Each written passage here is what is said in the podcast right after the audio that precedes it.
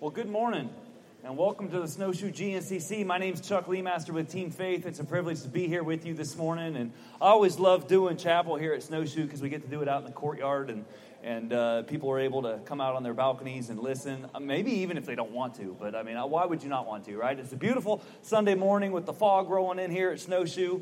And um, maybe if I talk really fast, we can stay dry. I don't know, but I'll try. Lord, thanks a lot for this morning. Thanks for a beautiful place to have a race kind of at the top of the world here, and we just, uh, throughout the weekend, we've been able to look around and see your beautiful creation. And uh, without a doubt, we can acknowledge that there is indeed a creator. And uh, we're just thankful to be a part of your creation. Would you be near us this morning? Give me the words to say and open our ears, open our hearts to understand. And may your truth be proclaimed boldly. In Jesus' name, amen. Well, with me, like you, I get to drive all over this beautiful country and um, I get bored, and I kill a lot of bugs with the windshield. And uh, so to pass time, I like to listen to books on audio, you know, the audacity.com or whatever. And, and another thing I do is I listen to a lot of podcasts because most preachers, um, they read books that are written by very smart men, and that's how they learn. And I hate reading. And so I'll listen to these smarter men on podcast. As they preach messages, I'll listen to them and I get some ideas and inspiration. And Andy Stanley is one of my favorite guys to listen to. He's the pastor of a church down in uh, Atlanta, Georgia. And he, I guess maybe he and I have a similar background. Maybe that's why I identify with him. He grew up as a preacher's kid, except his dad was a very famous preacher named Charles Stanley back when my dad was a preacher. And my dad used to listen to Charles Stanley on the radio all the time. And I would just fall asleep listening to it because it was boring. And um, I grew up in this church culture where church just kind of became boring to me. And it wasn't really relevant for my life. And I don't know exactly what Andy's background was, but here in today's modern age, he likes to speak and he, he takes a very critical approach to the Bible and to Christianity. Not critical as in that's a bad thing, but critical as in why do I believe what I believe? And so he, he spoke some messages earlier this year, and I thought, man, that is so good. I wish that Andy Stanley could come to Snowshoe and preach that message, and he can't. So you're stuck with me. and we'll do our best to get through this because he brought out some really good points. He, he admitted that uh, he one of his favorite pastimes is to listen and to, uh, to, to podcast and to read books and to read blogs by people who have abandoned the Christian faith.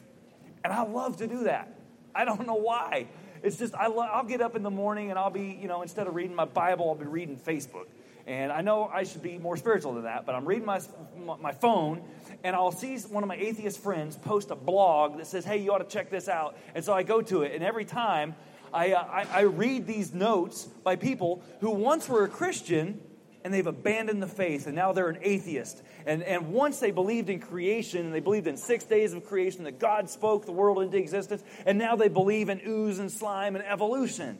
And I want to know what is it? Why do they think that? Why, do, why have they changed their belief system from, from God to no God? What is it? And I just get sucked in and I'll read for hours, it seems, these blogs and even books about people who have abandoned the Christian faith. And there is a common theme with people who have left the Christian faith. There's a common there's there are two main reasons that they leave the Christian faith. Number one, it's because of Christians. I get that. Some of us are kind of crazy. I'm kind of crazy to some people. But there are some Christians out there that make me not want to be a Christian. I recently moved down to uh, Sale Creek, Tennessee, which is just, it's about 20 miles outside of Chattanooga. It's at the base of the mountains. It's beautiful. I'm out in the country. I just love it there. Uh, just, we've got dirt bike trails near us. We've got uh, kids for my kid to play with, and we love it. But out in the country, you're kind of limited on what church you can go to. Of course, most of the time, this is my church right here. But on those off weekends and when we're not doing a dirt bike camp or not doing another series or something like that, I like to have a church home. So I moved. I need to find a church home. That's a tough experience trying to find a church home. It's been a while since I tried to do that because up in Nashville, we had so many good churches. Out here in the country, man, there's some crazy Christians. I went to some churches, I was like, oh my goodness. I can't bring my friends to this church because they'll never want to be a Christian because Christians are crazy. But you know what? We all have bad experiences, whether it's with church or with Walmart I mean, you've had, everybody's had a bad Walmart experience. You don't stop going to Walmart, right? You just go to a different Walmart. Or better yet, you go to Target. You don't stop shopping. I wish I could, but everybody needs duct tape. You've got to buy that stuff somewhere. And so I go find a different place to shop. I've had a bad haircut in my life more than once. You know what I do? Go find a different barber. Knowing crazy Christians is not a good reason to abandon the faith. And I hear it all the time and I understand it and I get it that people are crazy. But it's not a good enough reason to abandon the faith when you really understand what it is that you believe and why you believe it. But another big reason that people give for abandoning the Christian faith is this right here the Bible. Maybe they grew up believing in that six days of creation. They went to Sunday school all their life, kind of like I did. And they have all these flannel graph stories about uh, the six days of creation or, or Noah and the flood and all the cute little animals coming in. And then you get to be an adult and you understand God judged the whole world. He killed everybody. I mean, now you've got this picture of little children drowning and bouncing their heads off of rocks. I can't reconcile with a God who would do that. Or I can't reconcile with a God who would, who would uh, sanction genocide in the Old Testament. Or I can't reconcile some of these dates in the New Testament where the, the New Testament says it's this and secular history says it's this. I can't make all that stuff match up. And since I can't make all that stuff match up and I can't make myself understand what this God in the Old Testament's all about, forget it. I'm done with it. That's a terrible reason to abandon the Christian faith. You know why? Because the Christian faith is it based on the Bible? Oh, no, evangelicals, and a fancy word for people who grew up in the church, evangelicals will just drop their jaw. What do you mean the faith isn't based on the Bible? The faith, our faith is not based on a written document. Our faith is based on an event. An event that happened in 33 AD when a dead man was buried, placed in a tomb, had a stone rolled over it, and then three days later it was empty. That event is called the resurrection. Our faith, the Christian faith, has the, has the name Christ right in it. Christian, Christianity, followers of Christ. It's based on an event that happened that Jesus rose from the dead. That's what we stake our claim on, is that, that the resurrection actually happened. It's not that the Bible says so, and I grew up with that all my life. The Bible says, the Bible says. Well, the Bible says some things that I personally can't even reconcile. I can't even understand some of the things. It, it, Christianity's not even about the beliefs or the teachings of Jesus. Jesus said some things on this earth, and all of his followers were following along, his disciples are following along. They're like, Jesus, that's a great story. What did it mean? and Jesus would tell them what it meant. And even to this day, there are theologians and pastors and people smarter than me. We don't understand exactly what Jesus was talking about in some of those parables. But it's okay because Christian faith isn't about those parables. It's not necessarily about the teachings of Jesus. It's about that Jesus rose from the grave. And because of our belief in that empty tomb, that changes everything. In today's modern age, it seems that Christianity is so very fragile. It seems that we have a lot of people, and with, with the advent of, of the internet and Facebook and blogs and all these, uh, these books and these people that I've talked about earlier about abandoning their faith, it seems that Christianity is very, very fragile. It seems that if we can pick apart one part of the Bible, we pull on one thread, you can unravel the whole thing.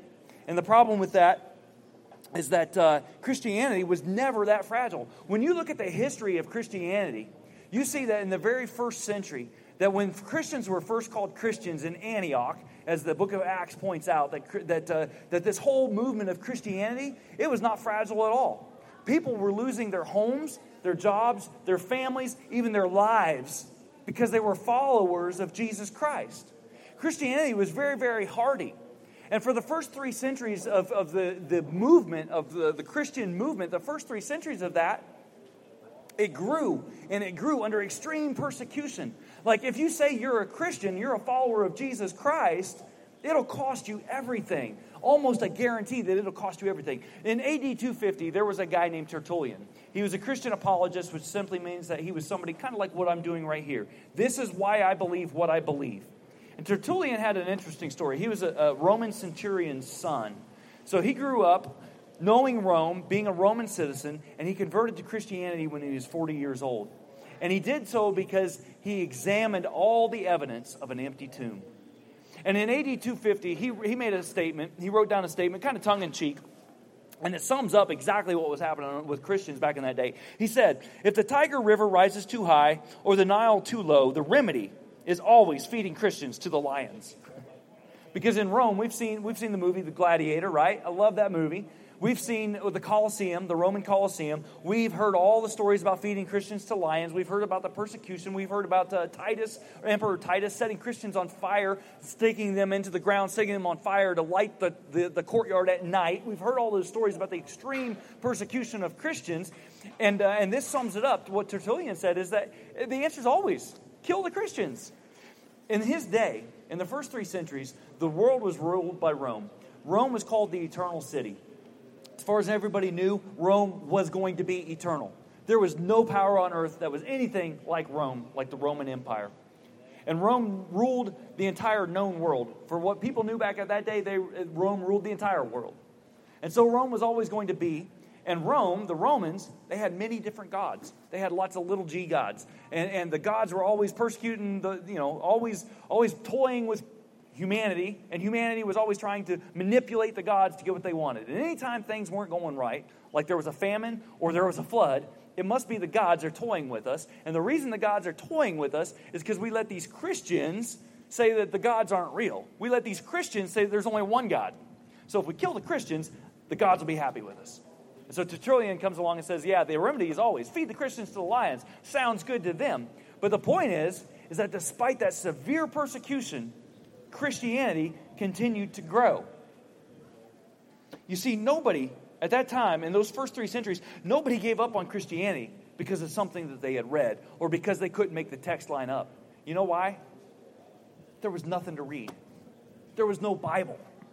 There was an old there was this document called the Old Testament. You know what the Old Testament was 2000 years ago? It was a document that pertained only to the Jews the Old Testament was a document that, hit, that chronicled the Jewish history or the, the rise of the nation uh, of Israel. And it chronicled their beliefs and their belief system. The New Testament hadn't even been written yet. 2,000 years ago, there was no Bible to stake your beliefs on. Everybody in the first three centuries believed that there was an empty tomb in 33 AD in a little place called Jerusalem.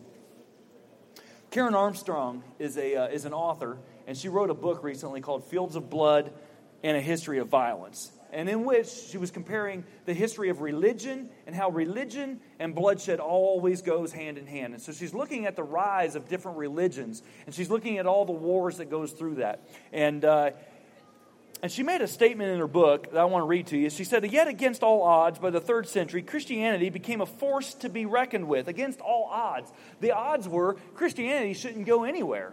Christians were being put to death left and right just because they believed that there was an empty tomb. Against all odds, Christianity rose. She goes on, she says, We still do not really understand how the rise came about. You see, this is an interesting statement because, because historians the world over don't understand how Christianity rose to the point that one third of the entire world today believes in an empty tomb. How did that happen? It doesn't make any sense. Because with history, there's always a cause and an effect. It's just like going to the doctor. I was talking with uh, Tracy Pickens yesterday, the four wheeler racer, women's nine time champion, and she said that uh, she was feeling sick last week. So she went to the doctor. The doctor said, You have strep throat. There's a remedy for that. It's called penicillin. On Thursday, she took penicillin. On Saturday, she went out and took fourth place in the women's class. That's what we like. Cause and effect. Now I know what to do with it. History's the same way. United States of America, birthed in 1776, almost 250 years ago we know the story. There was some colonists that came over from England. There was King George over there. The colonists set up over here. Now you got these two different cultures going back and forth. Then there's this taxation without representation and the Boston Tea Party. And then some leaders came on the scene, guys like Thomas Jefferson, Benjamin Franklin, George Washington. There's this war, Declaration of Independence. The United States has been born 200 and some years later. Here we are. We get it. We can follow that. If you've ever studied the rise of, of, uh, of the religion of Islam or the Muslim religion. It's the same thing, there's a cause and effect. In 600 AD, there were many factions of Arab tribes. They all believed in many different gods. Then this guy named Muhammad comes on the scene and he unified all those tribes and said there's only one God. He introduced monotheism to them. And he, he rallied the people behind him and he raised up an army and he wrote down his creed and he wrote down his doctrines and he wrote down the path for them to follow, kind of like our founding fathers did with what we call the Constitution. Muhammad writes out the, the Quran, and this is what you follow. We understand that. There's the cause and there's the effect, and here's what's happening, and there's something that somebody can follow. And there's a, there's a path to success, basically. Christianity, there's none of that. And historians can't figure out, they can't wrap their minds around how did Christianity grow? Because here's the problem if there was no resurrection, there is nothing to understand. If there was no resurrection, then you can read all this historical documents, but if, if there was no resurrection, then how in the world did Christianity rise to the place that it is today? You see, it was that event that changed everything. if you discard that event, then you don't have anything. And if you discard the writings about that event, then you're not going to understand anything either. Now, despite what I've been saying about the Bible is not the foundation of our faith, and I stand by that, it's the empty tomb that's the foundation of our faith. The Bible documents that. The Bible wasn't called the Bible, though, for several hundred years. Matter of fact, what happened was an event happened. There was this guy, Jesus, on the scene. He dies, he's buried, he's resurrected. There's an event that happens, and then it's documented. It's written down. There's some guys that wrote down this event, passed out the letter. The letter got copied, got passed around some more. And in the fourth century, somewhere around uh, 397 AD, they understood that, all right, all these, all these letters, all this documentation, let's bind it all together. Let's call this the New Testament. Let's put it together with the Old Testament. And now we've got what we know today as the Bible. But it was the event that shaped everything. And so when we understand that, here's, here's the stage. The first century, as I've already said, uh, Israel's under Roman domination, Roman rule. The Romans rule the world. They give Israel a little bit of their own autonomy. They say, you can have your own religion. Matter of fact, Herod at the time built the greatest temple that the world had ever seen for the Jews. I'm a good governor. Look at me. I built you this beautiful temple. You can have your own religion. The thing is, don't raise an army, don't rebel against Rome. Pay us your taxes, and we'll all be happy. Well, for years and years, Israel had been looking to get out from underneath Roman domination. And when they read what we know as the Old Testament, they saw all these prophecies about God saying, I will send you a Messiah. I'm going to send you somebody that will rescue you and bring peace to the whole world. And so the Israelites were looking forward to this coming Messiah. Over, over time, several people appeared on the scene and said, I am the Messiah. Let's rise up against Rome. I will set you free. And every time, 100% of the time, they got squashed and they got killed and people got crucified and people died and there was no rebellion. And Rome every time said, You do that again, we're coming at you. And so all the time, we've got these temple leaders, we've got these religious leaders who've been given power by Rome. They're the highest power in the land of Israel. The next step is to go to Rome. You don't want to do that. So these guys have some power, and all the people are looking forward to that Messiah. When can we get out from underneath these taxes? When can we get out from underneath this oppression? We're looking for the Messiah, and a guy comes on the scene. Wild guy. We talked about crazy Christians at the beginning of this. One of those guys. Comes out with long hair, he's wearing camel skin as clothing, and he's baptizing people in the Jordan River. Nobody's ever heard of baptism before. John the baptizer comes on the scene, and he's preaching a gospel of repentance and so the religious leaders go to him and say, Hey, John, are you the Messiah? He says, Nope, I am not the Messiah. I am here to prepare the way for the Messiah. He's coming, he's close at hand. You need to repent and get right with God and be ready for this Messiah. And then Jesus comes on the scene. And Jesus, when he comes on the scene, he starts doing some things that have never been done before on the face of the earth. He starts healing people. He starts, the blind are seeing, the lame are walking, lepers are being healed. He starts teaching people, and he teaches with authority that people have never heard. He has an understanding of the kingdom of God that nobody's ever heard before, and crowds start following him. And when you read through the account that Mark writes down, you hear crowds, crowds, crowds. People are gathering to, to, to Jesus.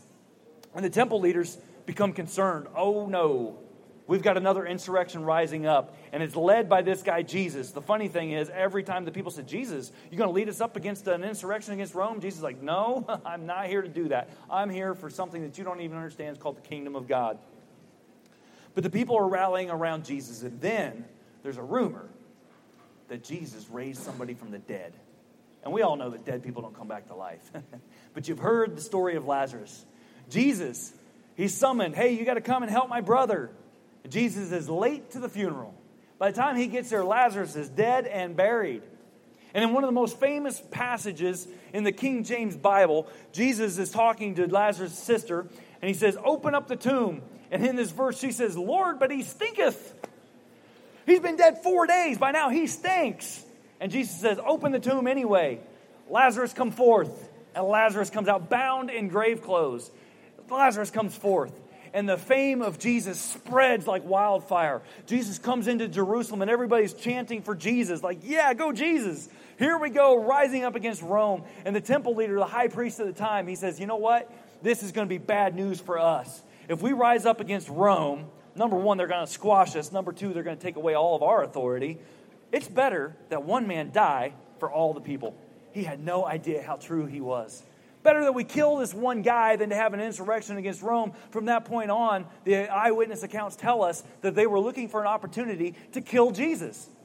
And of course, we know how that shook down, or how that turned out. Jesus indeed was crucified. The interesting thing is, is that modern history agrees that there are some eyewitness accounts that you can find right here. Nobody, no credible theolo- or no credible historian rather, will dispute that there were eyewitness accounts of the life and times of Jesus. We have uh, what we call the gospel, or the account, the story according to Matthew, who was an eyewitness, Mark, who hung out with eyewitnesses, Luke, who was a doctor, who said, I have thoroughly investigated all of these events, and here's what I found according to my research. We've got John, who was an eyewitness. We've got the account of Peter, who was an eyewitness. We have the account of James, who was an eyewitness. James, the brother of Jesus who didn't even believe that Jesus was the Son of God. I mean, what would it take? Andy Stanley poses the question to his congregation What would it take for you to believe that your brother was the Son of God? Magic tricks wouldn't do it. A dead man coming to life is about the only thing that could do it. And that's exactly what happened with James. So we've got all these different eyewitnesses. They write down their accounts. We've got them all bound up right here. But if you throw out the resurrection, then you don't have anything to go on. Here's the interesting, the most interesting thing about these eyewitness accounts Modern history wants to tell us that these are made up stories. That, yeah, there was a guy named Jesus, he was a good teacher, which, if you wanted to follow Jesus' teachings, none of us would be here right now because we don't understand half of what he said. Jesus' teachings, interestingly, were all about himself. He said, I am the way, I'm the life, I'm the resurrection and the life. He talks about himself, I'm the way to God, I am the vine. Talks about himself all the time. If Jesus was somebody who just died and stayed dead, none of that would make any difference because all of Jesus' teachings were all about himself. And when he died, his teachings died with him. When he died, his closest followers died with him. Their hopes of anything died with him. You see, when Jesus was crucified, all of his closest followers fled the scene. According to their own account, they fled the scene. Mark tells a story about one of the guys that uh, was at the arrest of Jesus was wearing nothing but a linen tunic, basically wearing a sheet.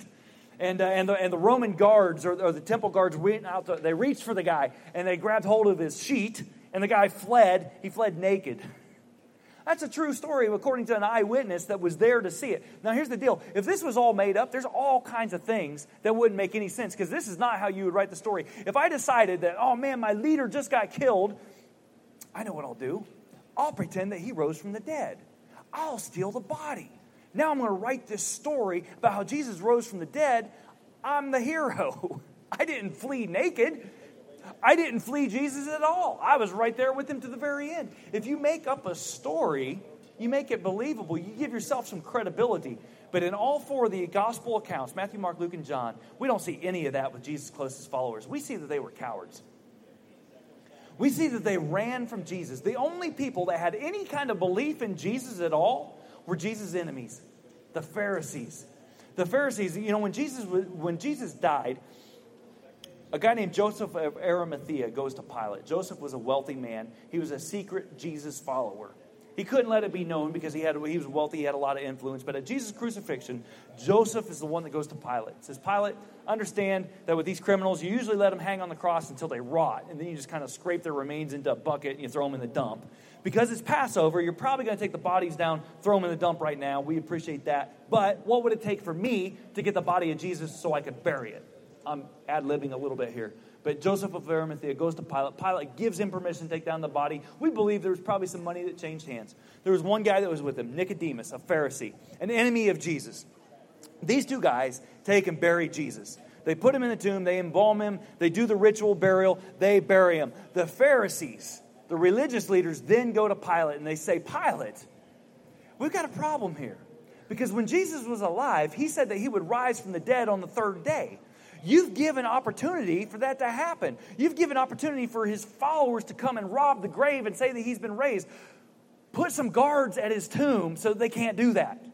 And Pilate says, okay, which is a really confusing thing for the Roman centurions because there was absolutely no resistance at Jesus' arrest. What makes you think that if they weren't willing to die for him when he was alive, which makes you think they're going to put their life on the line when he's dead? Because if we catch them stealing a body, there's going to be 11 more crucifixions. I guarantee it. The Pharisees actually believed something about what Jesus said. But you know what happened on the third day? Nobody expected nobody. Women came to the tomb. They're going to re embalm the body of Jesus because two men did it. And if men did it, they obviously did it wrong. So women are going to go and they're going to re embalm the body of Jesus. They get there and nobody expects nobody. They find an empty tomb. They go back, they tell the disciples, He is risen. They're like, No, He isn't. Dead people don't come back to life. Jesus' own followers didn't believe that Jesus was coming back to life. And the amazing thing is, the next thing you read about Jesus' closest followers is that they're out in the streets of Jerusalem and they are preaching boldly. And they're saying, Do to us what you will. But you killed him, and God raised him. We've seen him. Now say you're sorry. That's the how the gospel, or uh, that's how Acts actually starts out. You killed him, God raised him. We saw him with our own eyes. Now repent.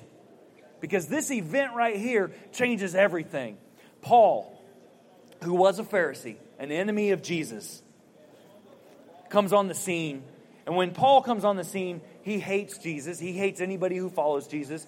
He's having them tortured, he's having them in prison. He even stands as a witness when somebody is killed. Stephen gets stoned to death, and Paul's on his way to Damascus to kill some more Christians, and he has an encounter with the risen Jesus and Paul's life changes. And of course, we know it now that he wrote some eyewitness accounts. He wrote some letters to churches that became half of what we now know as the New Testament. Here's what he wrote in one of in his first letter to the church in Corinth, and you can read about this in 1 Corinthians chapter 15 is how we reference it. But he says, "I would remind you, brothers, because I've already told you this once. I would remind you of the gospel I preached to you, which you already received, in which you stand, and by which you are being saved. I've already told you all about this. You've already believed it. You've already staked your claim on it. You've staked your lives on it. I delivered to you as of first importance what I also received, because I heard this from other people myself that Christ died for our sins in accordance with the scriptures those scriptures that what we know is the Old Testament, all those prophecies about a coming Messiah, Isaiah 53 talking about he was wounded for our, our transgressions, he was bruised, and he was, uh, he was slain for us, that he was buried, that he was raised on the third day in accordance with the scriptures, and that he appeared to Cephas, another name for Peter, then to the twelve, that he appeared to these people, eyewitnesses. Then he appeared to more than 500 people at one time, most of whom are still alive, though some have fallen asleep. In other words, Paul is saying to the church in Corinth, if you need collaboration of what I'm telling you, just go across the pond, and there are 500 people there that saw Jesus, a risen Jesus, with their very own eyes, eyewitness accounts. You can go find them for yourself. And then he appeared to James, his brother, then to all the apostles, last of all, as to one untimely born, he also appeared to me. I am an eyewitness of a risen Jesus. For I am the least of the apostles, unworthy to be called an apostle, because I persecuted the church of God. But by the grace of God, I am what I am, and his grace towards me was not in vain. If you've abandoned the Christian faith, or if you've ever considered leaving the Christian faith because of crazy Christians or because of something in the Bible that you can't reconcile, God's grace that He extended to Paul is extended to you as well there is no good reason, just because of crazy Christians, just because you can't understand something that was written down. This is the document of an event that actually happened. The event was not in 397 AD when this was all put together. The event was in 33 AD when there was an empty tomb. And that empty tomb changes everything because there is hope for humanity. There is hope for you in your life. There's hope for an eternal life there's also hope in this life today. Because with Jesus, I love the way that it's phrased that Jesus will make your life better and make you do better at doing life. Doesn't mean that you be a rich millionaire, but it means that I have joy in my heart. Through all the adversity that life throws my way, I have joy in my heart. I have an assurance that there's something more. And it's not because I've wrapped my mind around six days of creation versus the flood versus evolution. It has nothing to do with why I believe with what I believe. It was an empty tomb.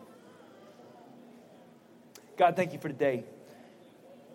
Thank you for the documentation of the most important event in all of human history. I pray that those that haven't accepted your, your Son as their Savior, I pray that today will be a new day for them. I pray that you go with us, draw us close to yourself, keep our racers safe today. We love you. We look forward to meeting again at Unadilla. In Jesus' name, amen. Thank you guys. Have a great race today.